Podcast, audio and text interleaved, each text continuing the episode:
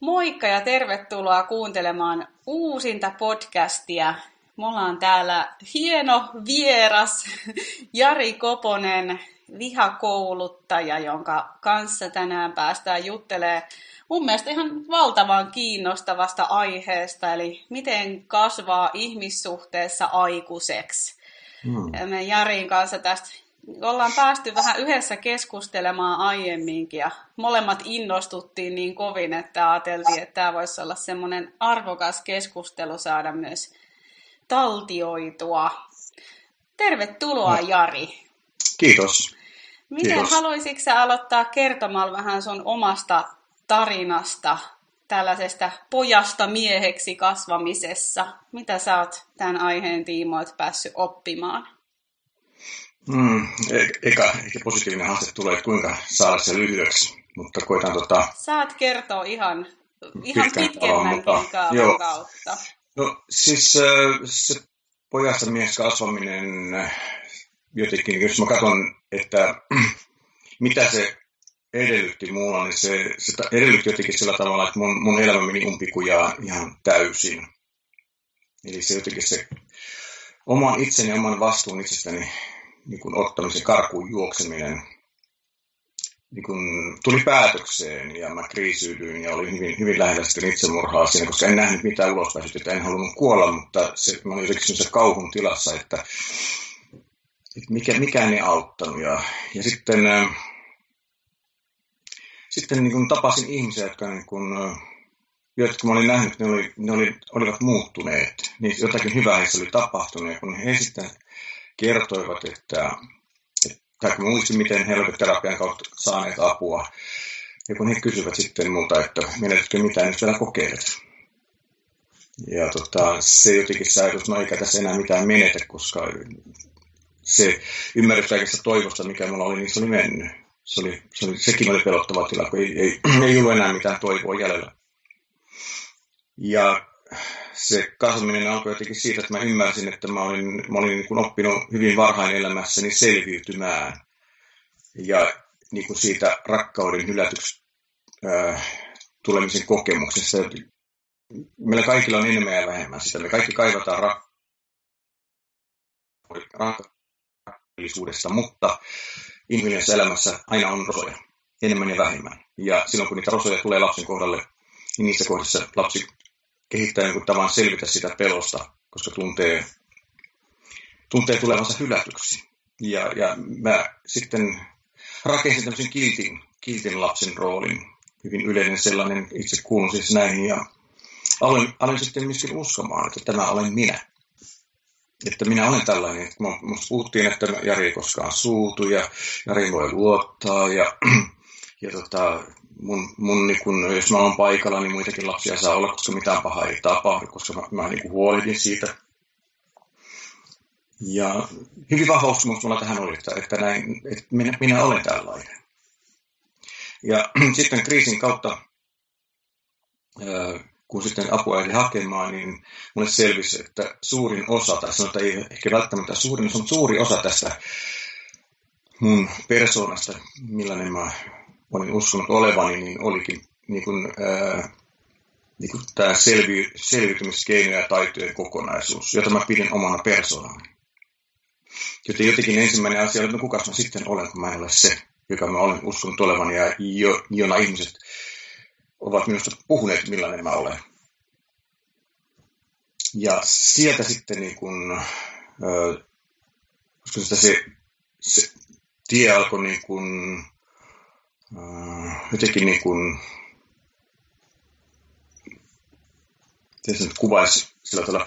No se on vähän niin kuin sama, että kun lapsi, joka on hylätty jossakin yksin, niin ikään kuin tehdä sitä tilaa sille lapselle tulla löydytyksi ja tulla niin kuin hyväksytyksi ja saada kokemuksia siitä, että, tota, että sinussa ei ole vikaa, vaan sä oot olosuhteissa, jossa sä oot oppinut hylkäämään itsesi.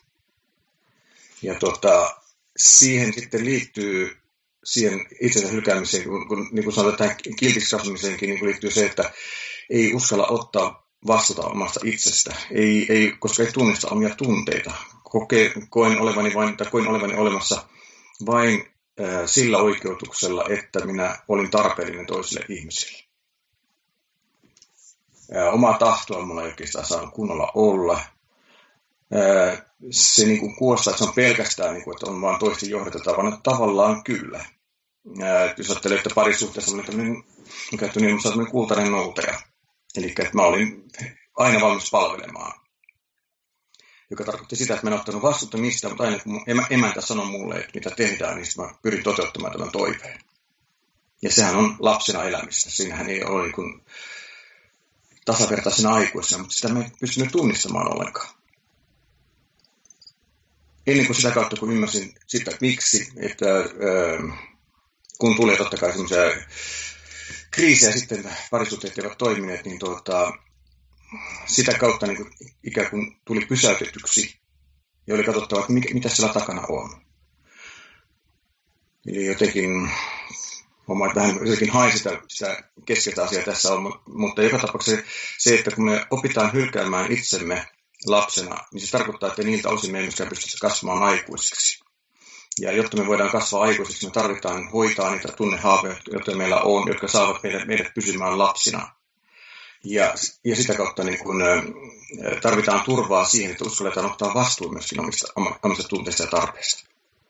Ja sitä se kasvaminen käytännössä on koko ajan. Että opet, niin kun opetellaan te, ottamaan vastuuta itsestä, tunteista, tarpeista. Opetellaan kunnioittamaan itseä ja toisia. Ja siinä sitä työtä riittää kyllä, edelleenkin. Kyllä, siinä ei tule sillä lailla valmiiksi, että nyt voi rastia kaikki ruudut, että nyt, nyt tämä on niin kuin valmis. Joo. Ja, ja parisuhdehan on siitä niin valtavan kirkas peili, että siellä tapahtuu ehkä kaikista suhteista helpoiten se taantuma siihen samankaltaiseen suhteeseen, mikä on ollut omien vanhempien kanssa. Että se, on, se on niin intiimi suhde, että se tavallaan muistuttaa riittävästi sitä suhdetta vanhempiin ja siksi sieltä aika helposti löytääkin itsensä niistä nimenomaan tutuista selviytymiskeinoista mm. ja kaavoista. Ja mä itse aiemmin pidin sitä jotenkin omassa elämässäni niin kuin huonona asiana, että mä olin aina mun mielestä epäonnistunut, kun taas mulle kävi näin, taas mä lähdin koittaa pelastaa ja muuttaa jotain miestä, joka on ollut mun niin kuin tällainen mun juttu. Ja sitten mä aloinkin katsoa sitä asiaa toistepäin, että tämähän toistuu oikeastaan ju, just sen vuoksi, että tällä on mulle kaikista eniten opeteltavaa.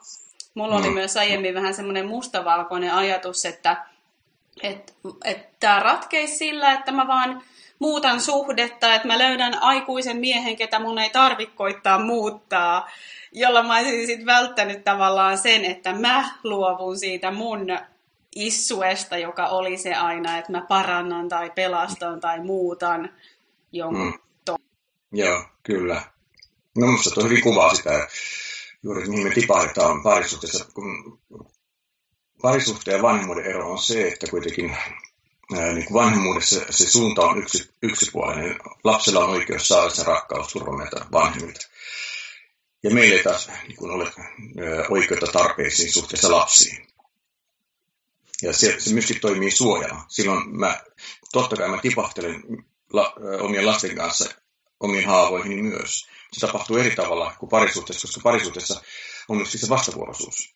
Että mä voin olla heikko, mä voin olla haavoittuva, mä voin olla tarvitseva. Ja kun mä olen parisuhteessa toinen, jolla on se sama oikeus niin kuin ihan jo niin kuin luontaisesti, se ei ole mikään niin kuin oikeus oikeus, vaan että, että se, sitä on rakkaudellinen, rakkaudellinen parisuhde. Ja mitä, mitä rakkaudellisempi parisuhde on, sitä enemmän ne haavat tulee näkyvyydessä, enemmän kipuja nousee pintaan. Eli just se ajatus sitä, että todellinen rakkaus on, on niin kuin tämä, näissä saduissa, että ja he elivät elämänsä onnellisena loppuun saakka. Se on nimenomaan satu, se on se haavekuva, että mitä se voisi olla. Että silloin kun on, rakkaudellinen parisuhde, niin se on tilaa sille, että molemmat, molemmat voivat tulla hoidetuksi niiden haavojen kanssa ilman, että kuitenkaan se on terapiasuhde. Koska terapiasuhteessa suhteessa on se, että toinen hoitaa toisaalta vuorotella hoidetaan toista ja ollaan nimenomaan niin vanhemman tai terapeutin roolissa. Se on eri asia.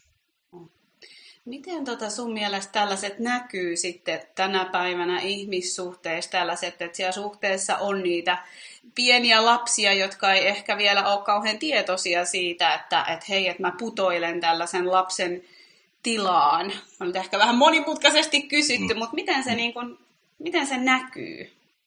No se näkyy ihan draamoina. Siis sillä tavalla, kun, kun, kun paris, paris suhteessa on ongelmia, niin miten sinä, se ongelma näkyy toisessa ihmisessä esimerkiksi, että kun sinä olet tollainen ja sä oot tällainen ja sä et koskaan ja sä aina vaan ja tämän tyyppistä. Mä oon kyllästynyt sinuun. Ihan siis ka- kaikki sellainen niin kuin jotenkin tämmöinen äh, fiilis.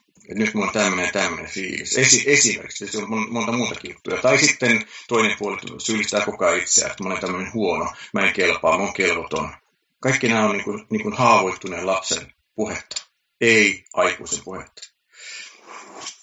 Se näkyy sellaisena niin kuin, tyypillinen kuitenkin parisuuden edelleenkin me, me, meillä Suomessakin on sellainen, että, että perheessä on niin kuin äiti, jolla on biologiset lapset ja sitten se aikuinen lapsi. Eli mies on se aikuinen lapsi. Ei ole sattumaa eikä naisten vika, että kun naisten keskustelua kuuntelee, niin ei voi tietää, puhuuko ne lemmikeistään, lapsistaan vai miehistään miesten keskustelussa ei tämmöistä koskaan ongelmaa ole. Selkeästi tulee sille, kestä keskustellaan. Nais, naisille parisuhteessa on tyypillisin niin kuin se selviytymiskeino, mitä monet naiset uskovat olevan myöskin oma, niin kuin, että tämä on vain minun persona, tällainen minä olen. Eli he ovat niin kuin, tämmöisen kovan jätkän ja äidin yhdistelmiä. Pidetään langat käsissä ää, niin kuin, ää, kokonaisuudesta, luovitaan sopivalla tavalla niin, että se mies kokee olevansa mies, että se mies hoitaa sen oman osuutensa jollakin tavalla tässä. Ollaan pettyneitä, loukkaantuneita, koetaan yksinäisyyttä siitä, että mies ei niin kuin herää missään vaiheessa. Mutta kuitenkin, niin kun, jos ei käytännössä niin emotionaalisella tasolla muistetaan pestä pyykit ja laittaa ruokaa niin, että se mies kuitenkaan niin kuin ei, ei särkys liikaa. Ja sitten se vielä niin yhteiskunnallisessa keskustelussa näkyy sellaisena, että, että naisia varoitellaan olemasta liian ar- armottomia meille miehille että meiltä ei saa vaatia liikaa, että meille pitäisi ikään kuin antaa tilaa kasvaa miehiksi ottamaan paikkamme. Ja tämä on jo semmoista, niin kun mä kuuntelen miehenä, niin tämähän on hyvin halventavaa puhetta. Ikään kuin sun naisena pitäisi nyt jotenkin niin kuin, että antaa mulle tilaa, koska mä, mä oon tämmöinen teetkö, pojapiikari, joka ei, ei, mä vaan kykene, muuta ei voi vaatia sitä, koska mä olen tämmöinen pojapiikari. Ja, tota, ja sillä tavalla vähän niin kuin heikko ja haavoittuvainen. Anna mun pitää tämä jotta mä en romahda kokonaan. Eli jos naisilla on se äitiys ja äitinä oleminen ja, ja kovan jätkän rooli selviytymiskeinoina, niin meillä miehillä se on se pikkupoika. Onko monta kertaa käyttänyt esimerkkinä toista, toista varmaan itseäni sellaista, kun me meni joku vuosi sitten Prismaan ja siellä oli tämmöinen hylly. Se nyt saattaa olla Prismassa sun jossakin musiikkikaupassa, mutta, mutta tällä kertaa valitettavasti se oli Prisma. Niin, tota, niin äh, ennen isäpäivää oli tämmöinen äh, hylly tuotteesta, joka oli suunnattu naisille.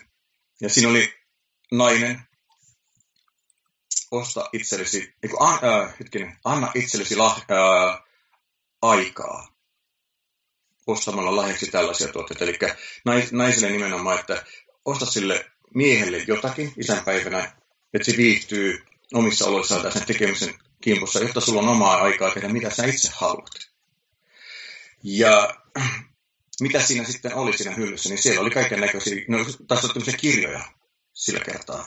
Ne kirjat oli niin kuin metsästys ja kalastus, so, sotakertomuksia, autokirjoja, urheilukirjoja, johtaja, johtajuuskirjoja, siis semmoisia niin tavallaan niin kuin elämänkertoja. Tämmöisiä, ja sitten tämmöisiä draamadekkareita tai siis jotakin rikosdekkareita.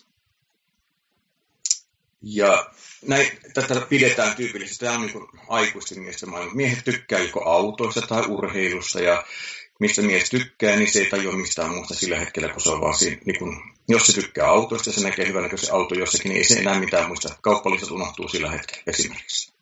Ja mies vaan ei voi sille mitään. Ja tämä on niin surullisin, surullisin seurauksia aiheuttava uskomus, joka on meillä, meillä miehillä, että teillä naisilla että, että, että juuri, jos isänpäivänä haluat miestä huomioida, niin anna sille leikkikaluja.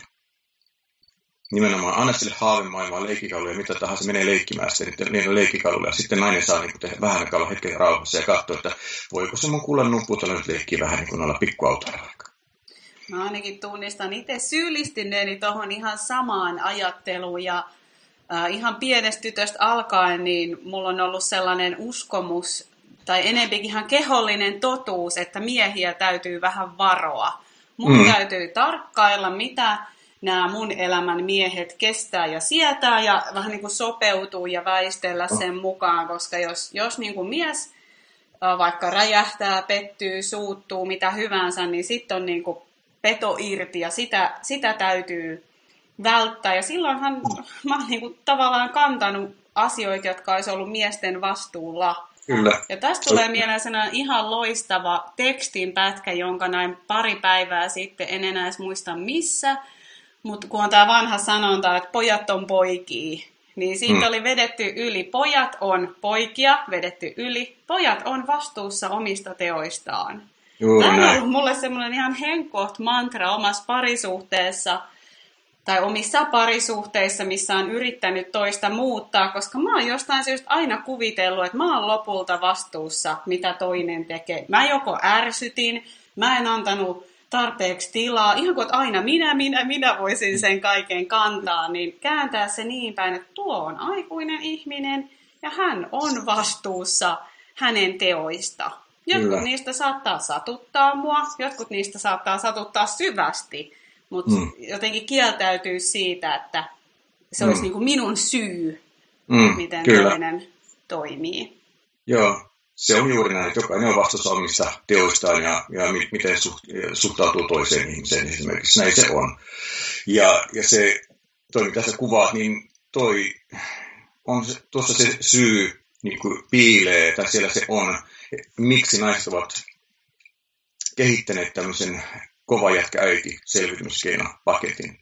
Siksi, että ei käy huonosti. Siksi lapsille ei käy huonosti. Jos mä ihan katson oman lapsuuden perhettä, niin se oli suurta viisautta, että naiset luovi siellä, koska oma ukkini oli juuri sellainen mies, että ei voinut edes niin kuin ajatuksissaan päästää sellaista pulpahtamaan mieleen, että mitä se ukki ottaisi vastuuta vähänkään käytöksestä. Mitäs jos se vähän, vähän kyseenalaistaista tapansa toimia tyrannina ja diktaattorina siellä perheessä.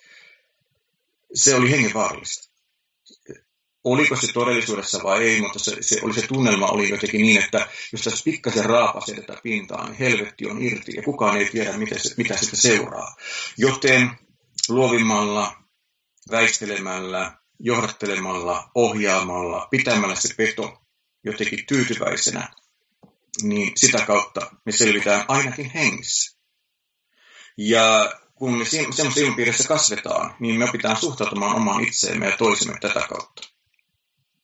Joku taas saattaa oppia suhtautumaan niin kuin elämään niin, että, että mm, on semmoinen oikein hankala ja häiritsevä ja aggressiivinen lapsena. Ja huomaat sitä kautta, niin kuin saa aikaisesti huomioida, vaikka se väkivaltaa, eli isä tai äiti voisi ottaa kiinni ja retuttaa, mutta siitä huolimatta ei jää yksin niiden pelkoista kanssa, mikä se vihan takana on. Tai toinen juttu on, että huomaa, että kun pistää oikein hanat kaakko tänä päivänä paljon lapsilla tätä puolta, että kun oikein niin kun heittäytyy hankaliksi ja vaativiksi, niin vanhemmat antaa periksi. Eli he ottaa johtajan paikan ja pistävät vanhemmat palvelemaan. Öö, jonka jälkeen voi vaan kuvitella, mitä parisuhteessa tapahtuu. Millaisen ihmisen he hakevat. On se sitten mies tai nainen. Tässä niin menee taas sitten se, että miten se niin näkyy. Että, että yhtä lailla mies voi olla siellä, itsellä on tästä kokemusta niin se, että, että syyllistyn jokaisesta, koska kiltti lapsi on sitten mies tai nainen. Niin meidän syndrooma on nimenomaan sitä, että jos jotakin tapahtuu, niin se on minun syy. Aina, automaattisesti minun syy. Ja silloinhan me ollaan niin kuin, äh, miten mä sanoisin, täydellistä riistaa sellaisille ihmisille, jotka taas oireilevat toisinpäin. Miten se tuntuukin, että me vedetään aina just puoleemme se, niin kuin, joilla on ehkä sama jopa semmoinen ydinhaava, mutta vastakkainen selviytymismekanismi. Koska Oletko se sä mätsää niin hyvin. tätä? Se, niin, se mätsää niin hyvin. Joo. Eli siinä, niin kun, että et kilttinä mä en voi syyttää esimerkiksi niin kumppaniani siitä, että mä voin huonosti. Että se on sinun syy. Vaan miksi ihmeessä mä jatkan elämää ihmisen kanssa, jonka kanssa mä voin huonosti. Min, siinä tulee, se on minun vastuulla, että hän on vastuussa käytöksestään, jos, jos hän käyttäytyy huonosti, mutta mut, ellei hän ota vastuuta, niin milläs, milläs oikeudella minä syytän sitä ihmistä sitten toiminnastaan, jos minä en itse ota vastuuta itsestäni ja lähde esimerkiksi pois sitä suhteesta. Joo, tämä on myös semmoinen kohta, mille on ainakin itse tullut kauhean sokeeksi, että kun on nähnyt sen, että hei, että jos toi mun kumppani vaan muuttuu, että jos mä saan siitä tehtyä turvallisen miehen, niin sit kaikki on hyvin. Et, et tavallaan, että se, se vastuu on kuitenkin lopulta sillä toisella, ja mä käytän hirveästi aikaa, että mä koitan vaikuttaa asiaan, joka ei lopulta edes ole omissa käsissä, kun taas et pysähtyisi siihen, että mitkä asiat on oikeasti minun käsissä, mitä mä oikeasti voin tehdä. Ja Joo. se on semmoinen, mikä on ainakin omalla kohdalla kääntänyt kaiken 360 astetta toiseen suuntaan. Että ei, että mun on vaikka täytynyt vetää tiettyjä rajoja tai tehdä mm. ihan mm. reunaehtoja tai asioita, mitkä ehkä kuulostaa kauhean niin kuin imartelevilta, mutta sellaisilta, että tietyillä ehdoilla tässä on mahdollista jatkaa. Ja jos Joo. taas tietyt asiat toistuu, niin sit, sit mun on todettava, että ei kiitos. Mm. Mm. Niin se on. Se on muutos on mahdollista vasta siinä vaiheessa, kun herää. On se sitten itse vai toinen, kun herää, mutta, mutta se, että, että me ollaan vastuussa, niin kuin tuossa aikaisemmin toit esille, on monta kertaa otettu tässä, tässä on tullut pulpahdidolle, että vastuu on vain minulla itsellä. Tai niin kuin mä syytän toista jostakin. No okei, hän on voinut toimia väärällä tavalla, mutta sitten selkeästi kysymys kuuluu, on, miksi mä jatkan elämistä tässä tilanteessa? Miksi minä itse valitsen? Ja varsinkin, jos on yhteisiä lapsia niin mitä, mitä tämmöinen antaa lapsille? Et, niin kun, kun sitä katsoo, niin se on aika, se on karua, niin kuin se, mm, että se on monesti niin pelottavaa ja karua, että ensi kilttinä jää siihen suhteeseen, koska pelottaa kohdata oma vastuu. Ihan samalla tavalla kuin sitä toista, joka taas niin kuin toimii väkivaltaisesti. Tarkoittaa vaikka henkistä väkivaltaa. Mm niin, niin yhtä lailla kiltti, niin se vaan sietää. Mä muistan aikanaan, mä olin tämmöisessä Anon ryhmässä, avoin ryhmä, eli jos ne saa tulla muitakin kuin siihen, niin kuin se ryhmään, kelle ryhmä on tarkoitettu, ja se on tarkoittaa alkoholiset ja läheiset. Ja, ja kuinka ollakaan siellä oli kaikki naisia. No, se on 5-6 naista ollut, oli tämmöisiä 5-60 taisi olla kaikki. Silloin mä olin 30 itse. Mä ajattelin, että täällä on varmaan 500 naisia, koska tuota, ne on pitkään niin tehneet töitä itsensä kanssa mä järkytyin, kun mä huomasin, että, että ne, kes, ne kertoo niin kuin siskoilleen, kuinka rankkaa taas on sen rentun kanssa ollut elää. Ja, ja kellä milläkin tavalla. Sitten vielä selkeä, että nähdään taas ensi tiistaina. Ja tätä oli jatkunut vuosia, vuosia ja vuosia. Eli he kävivät teko hengittämässä hetken aikaa siellä toteamassa tilanteen ja menivät jatkamaan parisuutta alkoholistin kanssa. Siinä tulee semmoinen olo, että se ei enää niin kuin ole parisuhde, vaan se on just joku tämmöinen mm. hoiva, riippuvuus. Joo, kyllä juuri näin. Juuri näin. Että se niin kuin, nämä on tämmöisiä vielä esimerkkejä, kun mennään ikään kuin tämmöisiin ääritilanteisiin, mutta nämä samat ilmiöt on ihan joka ikisessä parisuhteessa. Et silloin kun siinä on niin kuin rakkaudellinen parisuhde, niin siinä on tilaa molemmille olla oma itse. Vapaa, niin kuin vapaa oma itse niin että tulee kunnioitetuksi ja kunnioittaa toista. Ja silloin kun tämä ei toteudu, niin se tarkoittaa, että silloin joko minä oireilen, mistä on parisuuden, joko minä oire, oireilen, mun lapsi, haavoittunut lapsi siellä niin oireilee ja mä en itsekään huomaa sitä, tai sitten sinussa tapahtuu se sama. Se haavoittunut lapsi sinussa oireilee. Tai pahinta meillä molemmilla. Ja sitten onkin kunnan raama käynnissä. Kyllä, ja se voi kestää vuosia, että tavallaan toinen painelee toisen nappeja ja se painelee toisen nappeja. Mm. Kuulen paljon niitä ja on itsekin ollut mukana niissä sellaisissa oravan pyörissä, jotka tuntuu, että ne vaan niin kuin, se kiihtyy se tahti, koska molemmat menee siihen omaan selviytymismalliin, joka taas triggeroi toisen selviytymismallia mm. vielä lisää.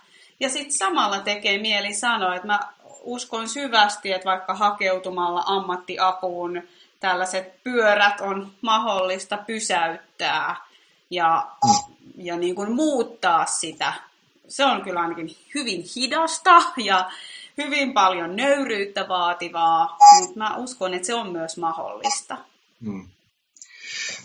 Joo, se on mahdollista ja se, sekin on tuo nopeus. Oikeastaan sitä ei voi edes arvioida, että onko se hidasta vai nopeata.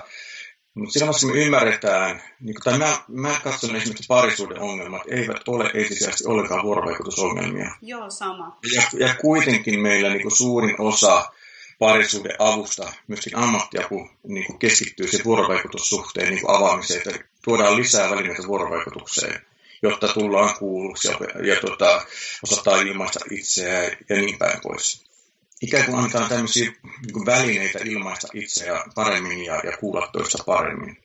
Mutta jos puuttuu sieltä se aikuisuus, joka, niin sitä, joka resonoi, kun se kerrot jostakin tarpeesta, ilmaiset sen, ja se, niin mä kuulen sen aikuisena, niin silloin se väline on ok. Sitä voidaan käyttää sitä vuorovaikutuskeinoa, mikä silloin onkaan. Ja jopa niin, että silloin meillä on olemassa jo kaikki vuorovaikutuskeinot, mitä me tarvitaan rakkaudellisen parisuhteeseen. Ei tarvita niitä enää lisää hankkia, vaan kysymys on siitä, että, että onko mä niin aikuisen tasolla tässä parisuhteessa vai lapsen tasolla. Ja silloin kun mä oon aikuisen tasolla, niin meillä ei ole mitään syytä riidelle. Jos parisuhteen riidat, puhutaan rakentavista riidoista, ei siinä ole mitään muuta sillä rakentavalla riidalla siis positiivista muuta kuin se, että se paljastaa minussa ja sinussa olevat haavat, joita meidän on syytä, sinun on syytä hoitaa sinun haavaa, minulla on syytä hoitaa mun haavaa. Mutta tämmöiset niin debaatit semmoiset, että, niin kuin, että tunteet oikein leisku, että se on niin hieno asia. Niin jos haluaa draamaa, jos haluaa niin kuin, la, la, la, turvallista lasten rähinää sinne, mutta edelleenkin se on aina lapsen tasolle tipahtamista. Hädissään olevan lapsen tasolle tipahtamista. Koska silloin kun öö, tämä parisuuden perustuu aikuisuuteen ja rakkaudelliseen aikuisuuteen, se on sitä, että jos joku asia meillä hankaa tässä, niin kysyn, että hei rakas, mikä hätä? Tämä on se kysymys. Ei mun tarvi niin kuin, nyt vaan ärsyttää. Ei se tarkoita, että se on paha asia. Mutta se, että kun mua ärsyttää joku asia, niin se tarkoittaa, että mua pelottaa, että mä tulen niin rakkauden hylkäämäksi. On se syy mikä tahansa. On se sitten sitä, että joku tykkää, pitää olla siistiä, muuten on paha olla. Eli ei voi kokea rakkautta. Tai joku kokee, että pitää olla vähän muistin haiski, että elämän jäljet näkyy. Tai mitään muuta tahansa. Ja tämä on, tämä on niin, niin iso, niin kuin jotenkin, että niin kauan aikaa, kun me niin pyöritään sellaisella tasolla, että puhutaan vuorovaikutusongelmista ja tämän tyyppistä asioista, niin se on niin kuin tämmöistä lasten draamaa, joka pyörii ja tuottaa yhä uudestaan, niin kuin sä tuossa kuvasitkin, että se vaan pahenee. Niin tulee tämmöisen hetken niin kuin helpotuksen tunteita niin kuin jostakin onnistumisen kokemuksesta, että nyt mä, nyt mä tulin kuulluksi ja nyt mä kuulin sinua. Mutta kun se varsinainen haava on hoitamatta, niin silloin, silloin meidän parisuhde ei oikeasti niin kuin pääse avautumaan, avautumaan rakkaudelliseksi. Ja sitten on se, että kun me on todennäköisesti enemmän tai vähemmän niin kuin, aloitettu parisuhde tiedostamatta niitä haavoja, mitkä, mitkä myöskin ruokkii sitä, ja miksi me, me ollaan kiinnostuttu toisistamme, niin tuota, se me aletaan hoitamaan niin yhtä lailla kuin se, että meille voi avautua niin kuin tilaa rakkaudellisessa parisuhteessa, ja voi olla, että se, se rakkaudellisuus avautuukin sitä kautta, että me erotaan. Ja jälleen se, se on aikuisuutta. Että kiinni pitäminen, takertuminen, tämä on niin hyvä parisuhde, että tehdään kaikki tämän ylläpitämiseksi, niin se tarkoittaa sitä heti, että tuota, me ei uskalleta katsoa totuutta silmiin. Miten tota, herää semmoinen kysymys, että miten tätä niitä omia haavoja voisi kohdata suhteessa sellaisella just rakentavalla, rakkaudellisella, aikuisella tavalla? No ihan jo se ymmärtäminen, että, että jos minä ärsynnyn, loukkaannun, ahdistun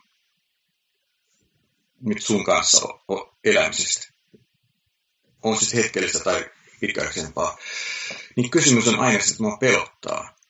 Minua pelottaa se, että mä en voi pysty kokemaan rakkautta.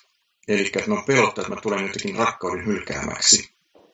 Että mä en tunne sitä rakkautta. Mä en, mä en tule olemaan rakastettu. Ja silloin, silloin niin kun mä katson sitä tilannetta ihan eri tavalla. Mulla ei ole tar- tar- tarvetta enää muuttaa sinua, vaan jotenkin mä voin ilmaista siinä vaiheessa, että mulla on niin kun, mä esimerkiksi olen pitkällä, kun mä oon että mä pelottaa. Mulla on hyvä olla tässä. Silloin olla jo heti sillä ytimessä. Ei tarvitse taas riidellä ollenkaan eikä tarvitse niin kipulla itse kanssa, että on helppo sanoa, mutta miten se toteutuu käytännössä. Tiedän, että varmasti kompuroin itse tällaisten kysymysten kanssa ihan siinä, missä muutkin. Mutta sillä hetkellä, kun muistaa sen asian, niin se helpottaa sitä asiaa. Samalla tavalla, jos mä huomaan, että sinä niin kun, jotenkin niin kun oireilet käytöksellesi, oot sitten mykkäkoulua tai sitten nalkuta tai sitten tiedätkö, jotenkin annat ymmärtää, niin se on pelottaa. Sä oot tällä hetkellä turvaton. Sä et koe. Ja niin kun, se sama asia, mitä mä tuossa niin miehenä, että mä en koe niin kun, rakkautta. Mä en koe yhteyttä rakkauteen sillä hetkellä. Tietysti me katsotaan vielä sitä, että mi- miten me ollaan niin, ei tasa-arvoisia ää, niin kuin, rooleissa parisuhteessa, niin on se, että ää, jotta sä naisena voit niin kuin, niin kuin vapautua olemaan nainen, niin sä tarvit olla minun kanssa turvassa. Mies, miehen rakkaus parisuhteessa ja isyydessä on nimenomaan turvallisuudesta huolehtimista. Ja siksi esimerkiksi mä, en, mä näen, että meillä miehillä ei ole samanlaista oikeutta kiukutella olla mahdottomia teille naisille, kun teillä on naisilla taas meille miehillä. Puhu lisää, puhu lisää. Joka kerran, kun mä kuulen jonkun miehen sanomaan, että hänen naistaan on tullut ihan mahdoton pakkaus, se, minnekä se, niin se unelmien niin nainen on hävinnyt, nyt se on niin pelkkä riivirauta tai jotain muuta, niin mä onneksi olkoon. Mä kysyin, minkä takia. Mä siksi, että hän pitää sua aikuisena. Hän ei ole äiti eikä kova jätkä, vaan hän niin kipuilee sen kanssa, että uskaltaako hän olla nainen. Ja nyt se tiedostamattaan testaa sua, että, että tota, saako hän tiputettua sut alas. Ja jos saa tiputettua alas, niin se tietää, että hän ei ole turvassa, ja joten hän ottaa se äitirooli tai kovajätkän rooli. Mutta jos se ei saa sua tiputettua alas sieltä mitenkään, niin tuota, yhtäkkiä sä saatat huomata, että se istuu sun sylissä ja tuota katsoo silmiä aika syvälle ja selkeä, sulla on huh huh, melkoinen pakkaus sylissä. Totta, joo. Hmm. No miten sitten miehen kiukuttelu sun näkökulmasta, miten, miten se, tota, mitä, mistä se viestii, jos mies vähän niin kuin on enempi se, joka kapinoi ja kiukuttelee ja purkaa oloaan ehkä sitten tällaiselle selviytyjä naiselle. Hmm. No se on sama turvattomuus siellä takana on, eli jos mä miehenä kiukuttelen kapinoin, se voi olla monenlaista. Siis se voi olla niin kuin aktiivista kiukuttelua tai niin kuin mitätöintiä. Se voi olla sitä, että mä pakenen sinne autotalliin tai telkkariin tai ihan minne Jokaisella vaan. on keinonsa. Mm, niin sanottuun miesluolaan, se on niin ihan järkyttävä. Se on niin pitäisi olla poikaluola, että ei, ei mies pitää luolaa tarvii. Kyllä ne pojat luolessa leikkii. Eikä siinä mitään pahaa sinänsä, että, että jos haluaa välillä olla poika, mutta se niin kuin, ää, aikuisena miehenä se ykkönen on aina rakkaiden, turva, rakkaiden turvallisuus. Että jos mä tarviin sitä miesluolaa, tai mä tarviin sitä autotallia, tai mä tarviin sitä urheilua, niin se ei koskaan tapahdu rakkaiden kustannuksella. Ja sitten jos mä en kykene, se on myöskin se, että me, me kiukutellaan me miehet senkin takia, että meillä on syvä tarve myöskin huolehtia rakkaiden turvallisuudesta. Mä en tavallaan vielä tähän päivään yhtään miettinyt, että en mä todellakaan halua niin olla turvallinen. Mä oon teinikäisten poikien kanssa kysynyt, sanon, tai kysynyt tämän asian, kun he ovat niin kuin, häiriköineet esimerkiksi koulussa, että oletko tietoinen, että sua pelätään? No ihan sama, parempikin mä pelätään. Mutta niin, että, ja tämä kysymys, että kun sä lähdet täältä koulusta pois, jos muistetaan sitten aika vahvana kaverina, niin tuota, haluatko, että muistat, muistetaan niin, että sua pelättiin, kaikki pelkästään sua, vai halutaanko, halutaanko että muistetaan poikana, joka tuo turvallisuutta tänne kouluun? Niin joka kerran mä melkein että joku valitsee pelon. Joka kerran pojat sanoo, että turvallisena. Ja kun meiltä puuttuu niitä eväitä, meiltä puuttuu se isyys meitä miehiltä, joka on niin kuin opastanut meidät aikuisuuteen.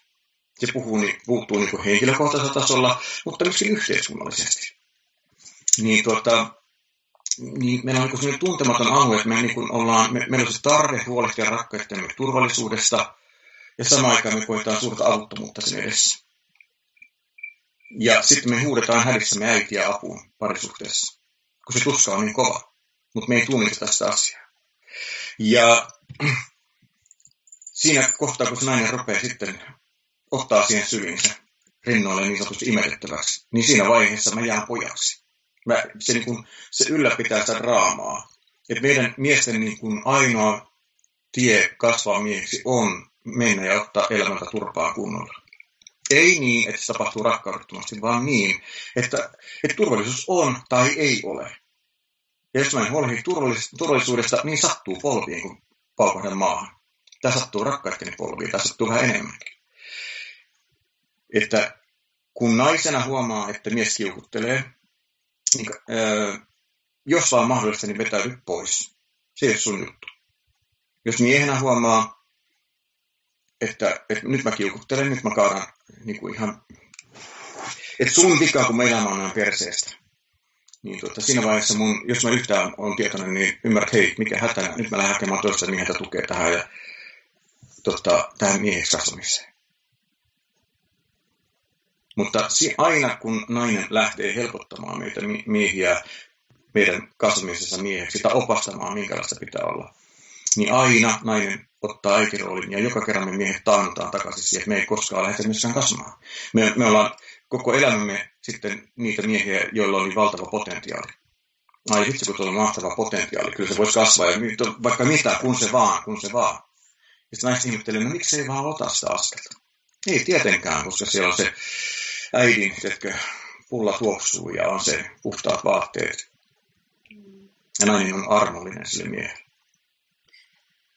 Joo, voi että miten syvää asiaa ja tosi tärkeää, että sä toit esiin myös niin tiettyjä juuria sille, että miksi on ehkä jäänyt vaikka vähän pojaksi tai vastaavasti tytöksi, niin tämä tietty isyyden puuttuminen ja sitten on varmasti niin kuin pitkät sukupolvien ylimenevät ketjut, että tavallaan Kyllä. pojat on joutuneet kasvamaan minkälaisiksi miehiksi hyvänsä ilman sellaista turvallisen isän mallia ja ylipäätänsä sen pelon ja hädän ja avuttomuuden viestiminen tai edes niin kuin, tunteminen itsessään on varmaan miehille aika valtavan suuri kynnys. Et sä sanoit tuolla aiemmin, että se on ihan valtava iso askel niin kuin miehelle sanoa, että mua pelottaa. Se on. Se, joka kerran mä kuulen, kun miehen sanoo, että häntä pelottaa, jos mä oon onnittelemaan, mielellään kädestä pitää. Että se on miehen sana. Jokainen mies, joka sanoo, mä en pelkää, niin se, se oikeasti tarkoittaa, että mä en uskalla kohdata pelkoa. Mä pelottaa niin paljon. Ja tuohon vielä niin kuin, just siihen, että, että nämä, nämä draamat on sellaiset, että kukaan meistä ei tahallaan elä draamoissa. Kukaan ei ole tahallaan ja pahuttaan kiitti tai sitten aggressiivinen tai mitään muuta. Vaan se on nimenomaan seurausta niistä sukupolvien ketjujen läpi ja kautta meille tulleesta eväistä, mitä me on saatu tähän niin kuin elämäämme. Ja olen pitkän aikaa niin kuin nähnyt paljon meidän tästä niin tunnemaisemasta, tunne-elämästä ja perhe-elämästä, niin toinen maailmansota niin kuin repäs sen, senkin pienen vanhemmuuden, mitä meillä on ollut olemassa, niin hajalle. Ja sota lähti, ne miehet, mitkä lähti siinä kunnossa kun lähti, mutta takaisin sodasta tuli vain raadeltuja lapsia, särkyneitä lapsia. Ja se näkyy edelleenkin. Siihen, siihen liittyy valtavasti pelkoa, että jos vähänkään niin rupeat avaamaan, niin ei tiedä mitä sieltä tapahtuu. On opittu niin kuin nimenomaan selviytymään niiden haavojen kanssa. Ja nyt kun on sata vuotta meidän sisällissodasta, niin mä oon huomannut, että kuinka paljon vielä se herättää tunteita, sellaisia pelkoja, että, että mitä tapahtuu, kun me ruvetaan katsomaan, mitä tapahtui sata vuotta sitten. Että on niin asioita, joista on parempi olla vaan puhumatta, joita on parempi olla katsomatta, jotta mitään pahaa ei tapahdu. Ja sen takia myöskin, niin kuin mä, mä olin esimerkiksi, mä opin kiintiksi, siksi mä en halua olla mies, jota pelätään niin kuin mun mummo ja äiti pelkässä. Joten mä päätin, että minä en koskaan suutu. Joka tarkoitti sitten, että mä hylkäsin myöskin samalla itseni ja, ja sitten sen, niin kuin, äh, mitä mä sanoin, äh, niin kuin, uskoin, että aikuiseksi mies kasvamisessa on jotakin pahaa, että aikuinen mies elää vaan saduissa. Siellä on niitä, jos, joiden käsivarsille niin naiset hyppää, mutta todellisessa elämässä niin näin ei ole. Että se on hyvin syvällä. Ja samalla tällä naisilla, että koska te olette kasvanut sukupolvien ajan siihen, että, että on parempi pitää se peto rauhallisena tavalla tai toisella. Pitää jotenkin niin kuin itse tai naisten kesken miettiä, ja miten luovitaan sen miehen kanssa. Niin se on, se on äärettömän surullinen perintö, mitä me, että se ei ole niin sellainen asia, että, että me ei pitäisi olla sormella toisemme, vaan päivästä me tarvitaan toisiamme, jotta me voidaan kasvaa tästä niin kuin aikuiseksi. Ja sen jälkeen, kun me ymmärretään tämä, niin se, se kasvaminen muuttuu erilaiseksi. Totta. Ja tuossa tulee niin semmoinen uh, yhteis, hengellinen ajatus, että me ollaan kaikki tässä kuitenkin aika samassa veneessä. Meillä on kaikilla no. oma historia, mutta kuitenkin aika jaettu historia ja nämä teemat niin kuin koskettaa meitä kaikki, että ei tässä ole mitään sellaisia leirejä, että me, jotka onnistumme tässä ja me, jotka olemme tässä mm. jotenkin kyvyttömiä, vaan ehkä se tulee siihen just vastuuseen, että milloin mä oon valmis myöntää, että tällainen ilmiö täällä on meneillään ja olen osa sitä, mitä mä teen tälle niin kuin mun osalle tässä. Kyllä, kyllä. Ja se on niin kuin, kun katsoo ihan peiliin tai omaa elämäänsä, että, että kuinka valmis mä oon ottamaan vastuun nyt tästä hetkestä eteenpäin. Esimerkiksi niistä asioista, joiden kanssa mä voin huonosti.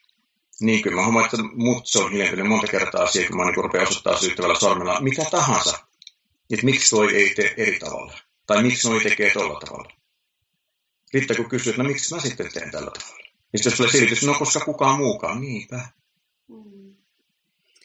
Se on aika iso asia se vastuu. Se, se on hirveän iso, ja se, kun se ymmärtää, että silloin me kohdataan se, se haavoittunut lapsi itsessään, että ei kukaan meistä tahallaan niitä vastuuta ottamassa, vaan me on niin kuin, opittu siihen, että on, on parempi olla ottamatta vastuuta. Sillä selviää paremmin, joka tarkoittaa sitä, että me tarvitaan se kun haavoita hoitamaan, me tarvitaan sitä turvallisia vuorovaikutustilanteita. On sitten yksittäisiä tai pidempiä, on sitten niin kuin ystävyyteen perustuvia tai ammatillisen apuun perustuvia, mutta sellaisia vuorovaikutustilanteita, missä me voidaan kokea riittävästi turvaa, että me, meidän ei tarvitse niin kuin varoa, mitä me sanotaan. Meillä on niin lupa jotenkin alkaa tutustua siihen minuun, kuka minä oikeasti olen ja olla epävarma sen asian kanssa ilman, että joku heittää suolaa haavoille välittömästi tai koittaa vähätellä tai älä hypise mitään tai, tai sitten jopa mitätöidä tai pitää sitä pahana asiana.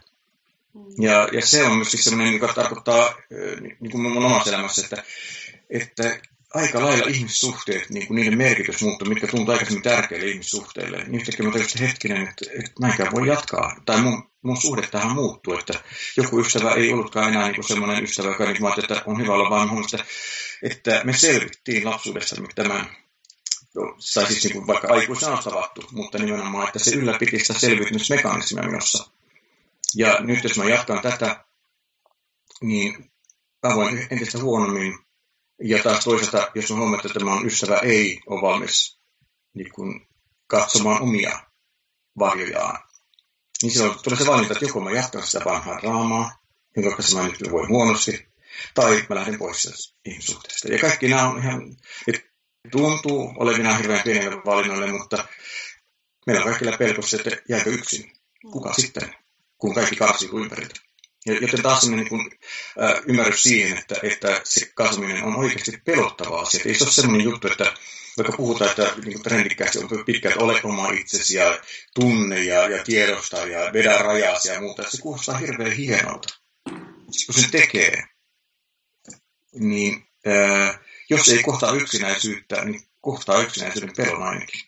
Että mitä sitten? Jäänkö täysin yksin? Ja mä, kun sama tulee tarvitsevaksi, ei enää ei enää nauti siitä semmoista niin siilipuolustuksesta, vaan haluaisi olla nimenomaan yhte, niin kuin yhteydessä toisiin ihmisiin niin rakkaudellisesti. Niin siellä on kova kipu vastassa, että sen takia, tuossa tuota, oma isäkin kirkkoprojektia tein, eli kirjoittelin kirjan, niin mä että en tiedä teenkö varoituksista, joka kerran kun me avataan, niin kuin erveä rautetaan, niin siellä on myöskin semmoisia niin kuin, se pelottava todellisuus, että meidän ympärillä on paljon ihmisiä, jotka, jotka säikähtävät sitä, että me lähdetään niin kuin ottamaan vastuu itsestämme. Koska silloin, silloin miten mä sanoisin, me hypätään pois sitä leikistä, mikä on, niin kuin, että näin asiat ovat. Ja, ja tota, meistä tulee uhka. Ja jälleen kerran eivät he tahallaan niin kuin meitä rupea syyttelemään tai jotenkin palauttamaan niin sanotusti ruotuun, vaan he säikähtää, mitä tapahtuu. Se maailman kuva, mikä on lapsena rakennettu yhtäkkiä murtuu. Ja sen, senkin takia tämä, että me tarvitaan toisiamme niin se on enemmän kuin totta. Oi, tuo oli niin tota, hieno pitkä puhe, että melkein tekisi mieli lopettaa siihen, mutta mä haluan vielä yhden jutun kysyä, koska nyt mun mielestä eletään sellaista aikaa, että aika paljon puhutaan myös vapaista suhteista ja, ja tällaisista, että niin kun ollaan vaikka monenkin kanssa ja, ja näin. Ja ää, ne on sellainen asia, mitä mitkä ei tunnu itselle mahdolliselta ollenkaan. En, en niin kuin halua tuomita, mutta en niin kuin löydä itse siitä sitä, että toi olisi mua varten ja tuntuu tosi turvattomalta ajatukselta myös näille osapuolille ja mun omissa opinnoissa tai yhdissä omissa opinnoissa on sanottu mun mielestä hyvin, että miehen tehtävä olisi löytää yhdestä naisesta kaikki maailman naiset. Mm. Että nähdä se, että tuossa mun, mun naisessa on kaikki ne naiset, mitä mm. mä niin kuin tartten, että niitä ei tarvi vaikka olla kymmentä tai pitää jotain ovia auki joka suuntaan, niin mitkä on sun viisi penniä tälle ajatukselle? Mitä sä Mulla? Mä, niin kuin, mä, mä en näe niin mitään moraalisia esteitä tai semmoisia oikein väärin juttuja, että jos ihmiset niin kokee tämmöisiä vapaita suhteita, että ne on, niissä on hyvä olla. Mutta, mutta kun mä oon tavannut ihmisiä, jotka niin puhuu näistä mm, ja, ja tota, kertovat, miltä se tuntuu, niin kyllä mä niin kuin siellä näen sen haavoittuneen lapsen enemmänkin joka niin kuin murtautuu ulos sellaisesta kahleista, sellaista normeista, että ei enää tottele. Että mä saan tehdä mitä mä haluan. Että se on niin kuin se, sellainen kehitysvaihe, että mä saan tehdä mitä mä haluan. Ja, ja tota, mm, en tarkoita, että se on, se on aina näin, mutta mä en ole toiseksi tavannut sellaisia ihmisiä, jotka niin kuin ovat jotenkin levossa sen asian kanssa, niin kuin rakkaudellisesti levossa. Että se on vähän niin kuin semmoista, että on kiva, niin kuin lapset kokeilee erilaisia juttuja elämässä. Haetaan tuommoinen kokemus, mennään tuohon karuselliin, sitten mennään tuonne karuselliin ja sitten mennään käymään tuolla. Niin kuin sanotaan, että miehet hakee monesta naisesta sen naisen, niin kyllä mä, mä näen, että ei miehet hae monesta naisesta, että tota, naista vaan pojat. Mm poika etsii semmoisen, poika haluaa seikkailla ja poika haluaa pitää vapauden ja poika ei missään tapauksessa halua ottaa turvallisuudesta vastuuta. Koska silloin, jos mä otan turvallisuudesta vastuun, taas katsotaan, että meillä on parisuudet tässä, niin sä oot se mun nainen, sä oot se mun feminiininen puoli. Niin kun se, se, me se, kaikessa on maskuliininen ja feminiininen puoli itsessämme. Ja silloin, kun mä parisuudessa sun kanssa, niin sä oot se mun feminiininen, niin kuin, tämä fyysinen ilmentymä sitä mun feminiinisestä puolesta. Eli sinussa on silloin se kaikki. Ei, ei mulla ole kaipuuta mihinkään muu. Ja mä myöskin tunnistan, että jos mä, jos mä lähden tästä seikkailemaan muualle, niin mä jätän sut yksin mä jätän sut, sut turvattomaksi siinä kohtaa. Et, et se on niin kuin, ähm, silloin, silloin niin kuin, jos sä epäilet sitä, että sä tulet turvassa mun kanssa, niin se on ihan viisautta. Et sä olekaan. Ja silloin mä jotakin haavaa hoidan niiden muiden, muiden naisten kautta. Mä pelkään myös sekä ottaa vastuuta sun turvallisuudesta, siitä, ja se turvallisuus tarkoittaa nimenomaan sitä, että, että, tota, että me miehenä niin näen, että sä oot mun rakas, mä en jätä sua koskaan. Että me on niin, niin kauan aikaa, kun mun henki pihissä, mä pystyn tekemään jotakin, niin mä oon sun rinnalla. Että se on tärkeintä mulle maailmassa. Ja se, on niin se ei ole sellainen asia, että se on mikä tavoite, vaan se on niin luonnollista, että se vaan niin tuntuu, että koska mä oon kotona, niin miksi, että, että siinä ei mitään semmoista sankarillista, eikä se ole mitään semmoista ihmeellistä, vaan se, että koska sä oot mun nainen. Ihan sen takia niin mä en pysty näkemään, että, mitä ne muut naiset sitten siihen toisetakin sellaista. Toisiko ne erilaisia kokemuksia seksistä vaikka, että se tykkää sellaista asennoista tai se tykkää sellaista seksistä. Niin, ne on niin temppuja. Mä, edelleenkin mä näen, että se on niin kuin, niin kuin lapsen. Lapsi tykkää, nyt mä tykkään leikkiä he tämmöisiä leikkejä, mutta välillä on kiva leikkiä tollasiakin leikkejä. Ja mä, en, mä niin kuin näen sen niin kuin näin, sen asian. Ja samalla tavalla niin kuin naisena, että jos kaipaa niin kuin muita miehiä, esimerkiksi, niin tuota, on turvallisempaa pitää, niin kuin, että mä en tarvi olla sitten, niin kuin, tiedätkö, pistää silmiä kiinni ja niin kuin, tiedätkö, kaatua sen miehen käsivarsille, vaan mä voin omilla jaloilla koko ajan kävellä ja pysyä myöskin niin kuin, teini-ikäisenä tyttönä, joka niin valottaa maailmaa ja, ja haluaa kokeilla erilaisia juttuja. Ja niin kuin mulle moraalista, jos joku haluaa elää sellaista elämää, se on ihan ok, mutta mä niin kuin näen parisuhteen nimenomaan sellaista, että kun meissä on se niin kaksi puolta, feminiininen ja maskuliininen. Niin parisuhteessakin niin kuin, silloin se on, niin kuin se on Minusta se on ainoa sanoi hyvin tässä The, One, The Woman-kappaleessa, että for the other half of the sky. Mm. Siinä se on. Siinä se kaikki on. Joo. Jos, mm. Mä ajattelen tämän ihan samoin, että, että semmoinen tietynlainen, että mun pitää saada tehdä aina mitä mä haluan, joka mm. niin kuin jossain tai missään ei mun mielestä ole sanottu, että vapautta on se, että saan tehdä aina mitä haluan. Mä itse asiassa ajattelen, että se on illuusio vapaudesta, että vapaus olisi aina sitä, että mä saan tehdä mitä mä haluan. Mä uskon mm. enempi, että vapaus tulee itse asiassa siitä mun valinnasta sitoutua ja nähdä, että mitä se tuo mun elämään, jos mä sitoudun vaikka nyt turvalliseen parisuhteeseen, jossa pääsee nousee esille ne aika mm. Arat ja haavoittuvaisetkin asiat, jotka pystyy erittäin hienosti välttää sillä, että vaikka vaan niin kuin hyppelee paikasta mm. toiseen. Että sillä koko aika välttää mm. näkemästä itseään. Kyllä, näissä, hyvin pitkälti näissä, niin näissä, että rakkaus on vapautta. Ja kun sitä vapautta lähtee katsomaan, niin sitten se on jotenkin mun ymmärryksessä niin, että, että jos mä haluan parisuhteen, jos, joka on niin kuin, niin kuin tanssi, että siinä on, on daamia ja kavalieria, ja se, se on niin kuin, koko elämä on sitä tanssia, siis kaikki ilot, surut, kaikki muut. Niin siinä mä näen sen nimenomaan, että me voidaan, niin kuin, siinä on tilaa niin kuin vapautua siihen rakkaudelliseen parisuhteeseen juuri siksi, että semmoisessa parisuhteessa ne haavat, jotka estää sitä rakkaudellisuutta, on tilaa hoitoa.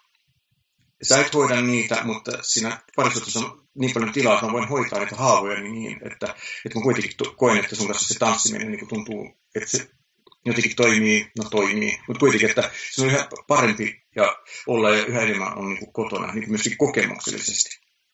Ja silloin tämmöinen just, että mulla on oikeus tehdä ja vapaus tehdä, mitä mä haluan, niinhän sulla onkin. Ja me, mulla on oikeus. Mutta silloin se, niin kuin, että ei taas arvoasetelmaa, että se on hyvä tai huono.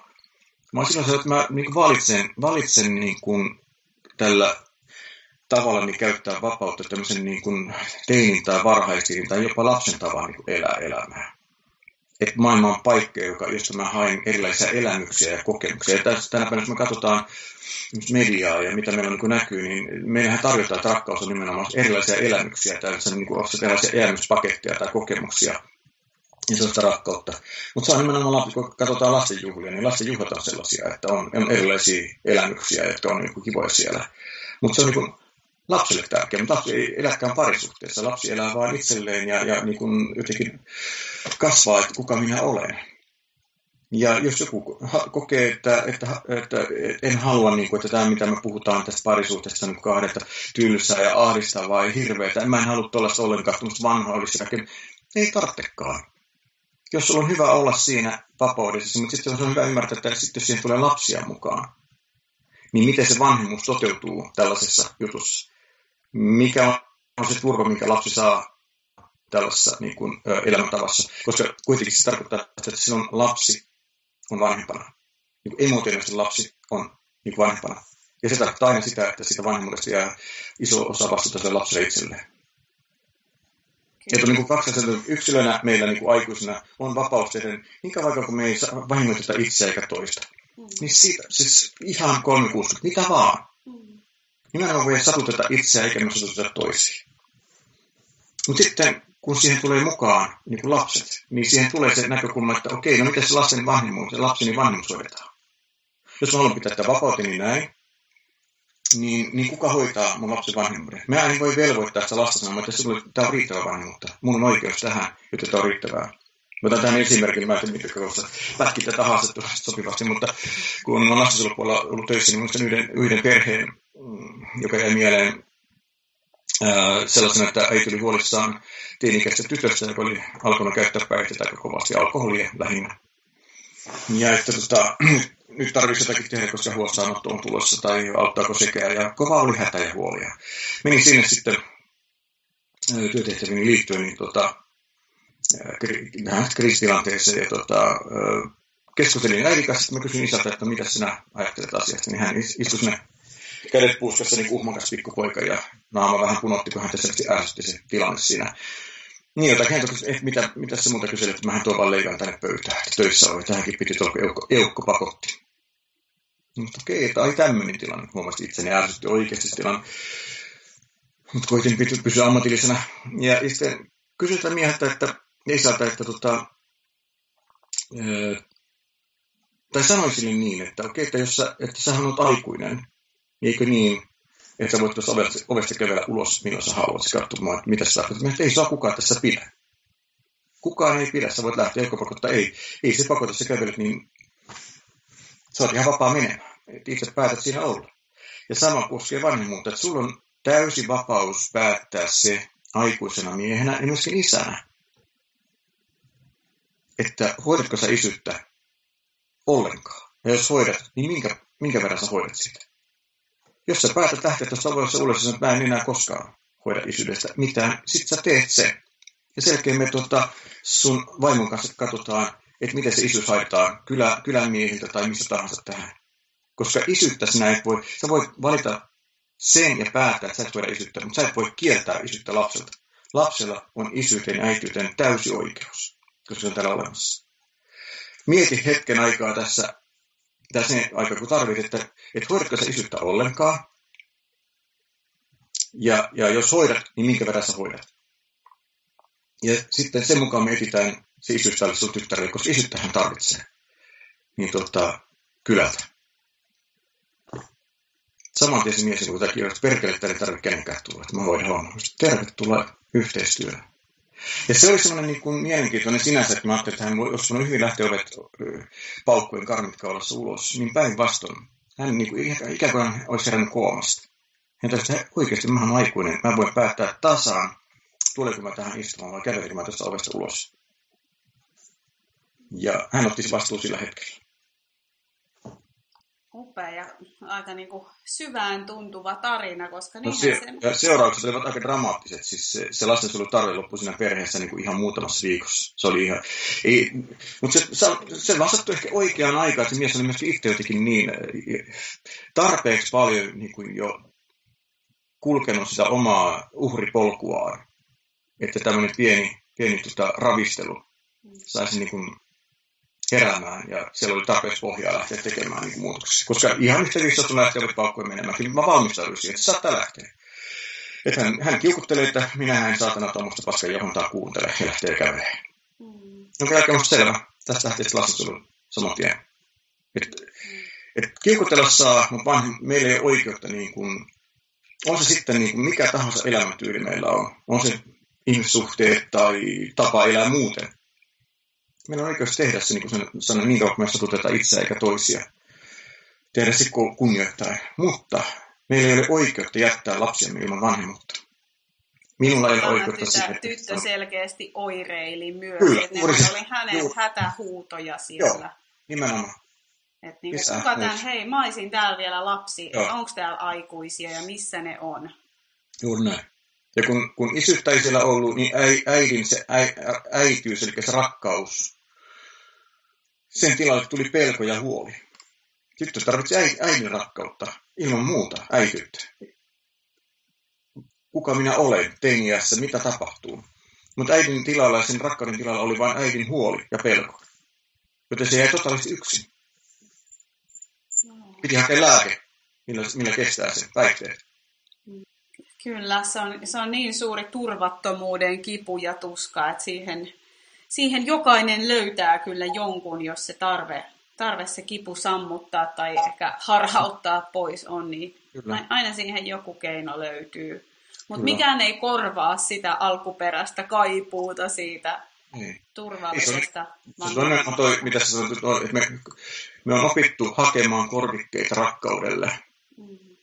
Ja jos ajatellaan niin kuin, äh, kesto, kestosuosikkia myöskin mediassa niin on erilaiset dietit. Mm.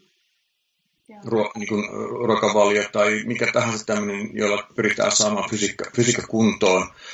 Niin mä näen, että ruoan kanssa kipuilu on, on nimenomaan se rakkauden kanssa kipuilua. Kyllä. Lapsi, lapsi on kohdussa, ei se ole ruoka-aikoja, ei sillä ole mitään syömishäiriöitä, ei ongelmia syömisen kanssa. Öö, kun hän tulee maailmalle syntyy, niin eka kertaa hän kokee elämässä nälä. Ei hän tiedä, että se on nälkää. On vain joku pelottava tunne, joka saa parkasemaan. Pelko tulee, viha purkautuu huutona. Ja tuota, silloin kun äidillä on tilaa olla omassa itsessään, hän reagoi siihen lapsen itkuun, ottaa rinnoille imettää. En tarkoita sitä, että sulla imetys toimii, mutta syöttää. Ja sen verran huomaan, että naiset, jotka, niin kuin, joilla on tilaa olla omassa itsessään, ovat turvassa, niin yleensä imetyksen kanssa on harvoin ongelmia. Voi toki olla muitakin, mutta on ollut tilanteita, missä niin imetys lähtenyt käyntiin sen jälkeen, kun äiti on niin kokenut, että mä, mä, nyt mä oon turvassa. Niin se pelko poistuu ja sen taas keho toimii niin luonnollisesti. Toki voi olla muitakin juttuja, mutta niin kuin, että ihan valtavan iso merkitys niin kuin turvallisuudessa on siihen, että toimiiko imetys. Ja, ja, ja kuitenkin sitten se, että lapsi imetetään, imettää se äiti sitten tai tuota, tulee se tuttipulosta se ruoka, mutta että on se äidin sylissä, tuntee äidin kehon, sen lämmön ja sen jälkeen tulee sen ää, ruoan, eli sen nielemisen, nielemisen kautta niin kuin hyvä olo kehoa. Eli vauva voi kokea taas rakkautta. Ja sen takia niin kuin se, kun me puhutaan tunneselmisestä, niin se on nimenomaan tunneselmistä tämä, että kun me katsotaan pelkästään fyysiset tarpeet, että meidän tämä kroppa pysyy niin kuin toimintakuntoisena, niin kyllä me syötäisiin paljon vähemmän. Ja me syötäisiin eri tavalla. Mutta me haetaan korvikkeita. Mä juon paljon kahvia, mä tiedän sen ihan suoraan, että, että tuota, joo, korvike tämä on esimerkiksi. Kyllä, joo, toi on no melkein olisi oma keskustelunsa no. se. Mullahan itse siis on nuorena sairastuin nimenomaan anoreksiaan ja se on ollut niin suuri symboli just sille, että miten kieltää rakkauden itsestään Joo. Myös ja, ja sillä omalla toipumisen tiellä on ollut tosi tärkeää salliikin se, että ruokaan mm. liittyy aina myös tunteita, koska mm. sitä se on from the day one. Että miksi siinä pitäisi olla jotain pahaa, että mua henkkoht välillä ärsyttää se tunnesyömistermi aina, että pääse eroon tunnesyömisestä. Ja tavallaan mä ymmärrän, että joo, että se, sille on pointtinsa, mutta tavallaan se, että kun ruokaa ei koskaan voida täysin kytkeä pois tunteista, mm. niin e, joku semmoinen vähän pehmeämpi tapa kuulostaisi mun mielestä siihen viisaammalta, koska mm. niin kun sellaista täysin mekaanisia syömi, syöjiä me ihmiset ei luonnostaan olla. Eikä silloin mun mielestä tarvitsisi sellaiseen pyrkiikään. Mm. Ja toi, kun mä kuuntelen tässä, mä nyt tulkitsen sua sitten, niin tulee, että sulla herää niin kuin ärtymystä, minkä takana on pelko, joka tarkoittaa, että nyt tässä viedään niin kuin tilaa rakkaudelta. Joo. Ja silloin kun puhutaan tunne, että pääse, pääse eroon tunnesemista, se taas kuulostaa niin kuin tällaiselta, niin kuin mäkin entinen urheilija, niin tuota, vitsi mikä tavoite. Jes, tohon lähdetään. Sitten mä oon parempi ihminen. Mm. Sitten mut hyväksytään. Niin, Joo, mä oon tiputtanut painoa monta kertaa, niin kuin monta kiloa niin kuin pienessä, ja mä tiedän, miten se tapahtuu. Sitten mä saan semmoisen hallinnan kokemuksen, mä että tämä on niin se tie. Siihen syömishäiriö perustuu hallinnan Joo. tunteeseen. Se, se on valtava illuus. Jos, kun tätä pääse eron, se on niin hirvittävä lause, koska me ei päästä eron tunnesyömisestä. Niin. niin. Eikä me, niminen kirja tai... pidä missään ei myy, että hei, et ikinä pääse eroon tunnesyömisestä, koska me halutaan ei, aina ratkaisuja ei. ja helpotusta kaikkeen, mikä on inhimillistä, joka... Mm. Niin. Koska tunne on se, että mun, mun fyysinen tarve, se on tunne. Mä tunnen sen tunteena. Nälkäkin on pelkoa itse asiassa. Se on pelkoa, että hei, huolehdi jostakin, että tulee rakkautta. Mutta sitten kun meillä on haavoja siellä, niin se, se tota, sitten tulee myös se, se, se emotionaalinen puoli, joka ei liity suoraan fysiikkaan enää, vaan se liittyy siihen, että on, onko mä oon tullut niinku rakastetuksi. Mm. Ja, ja tota, jos, jos katsotaan niin kuin vaikka rakastunutta pariskuntaa, kun ne syö, niin syö ihan aika, aika vähän. Tässä sitä niin nauttii ruoasta, hyvä ruoka, eikä tule syöty yhtään enempää. Ja se on ihan luonnollista. Ei tule syöty enempää. Vasta kun parisuuden vakiintuu ja alkaa haavat tulemaan, niin sitten huomaa molemmat napustelemassa siellä sun täällä kaikenlaisia asioita. Ja mutta juuri sillä hetkellä, kun me koetaan rakkautta, vaikka rakastumisen kautta, rakastumista pidetään aika usein niin halvennetaan, että se on sellainen kevyinen niin kuin, äh, mitä, joku, joku häiriötila. Mm. Mä taas itse näen, että se on vain jäävuoren huippu rakkaudesta. Se tuntuu kivalle kyllä, mutta se on vain aavistus siitä. Se on toki euforinen tila, kaikkea sellaista, jossa on myös se oma juttusa, mutta yhtä kaikki se, se ei ole irrallaan rakkaudesta. Mm silloinkaan, kun mä ajattelin omaa itse, kun mä olen rakastunut, niin, niin tota, vaikka jälkeenpäin katson, että mä rakastuin kyllä, mutta, mutta sen takana oli pelko. Eli, eli just nämä haavat, mitkä siellä oli, mutta niin kun, että se varsinainen suhde perustui pelkoon, mutta se rakastuminen hetken aikaa, kun mä illuusiossani olin. Niin se mun oma illuusio auttoi niin jotenkin tekemään tilaa sille kokemuksen rakkaudesta. Ja silloin kun mä olen siinä, niin mun oli helppo niin mennä nukkumaan ajoissa, paitsi silloin kun se rakastuminen vei ajatuksia. Mun oli helppo syödä niin kuin terveellisesti ja sopivassa määrin, että pystyin treenaamaan ilman, että täysvatsa esti sitä. Vasta sitten, kun tuota tuli ongelmia, niin sitten palautui se illuusio-sana kuvaa, siihen, tai kuvaa sitä mun mielestä niin hyvin. Ja tota, kyllähän se kupla myös joskus puhkeaa ja, ja sekin on hyvä asia. Sehän on mm. itse asiassa ensimmäinen parisuhteen kasvukriisi, jolloin tulee se, että muuttuuko rakastuminen valinnaksi rakastaa. Se on ihan äärimmäisen tärkeää.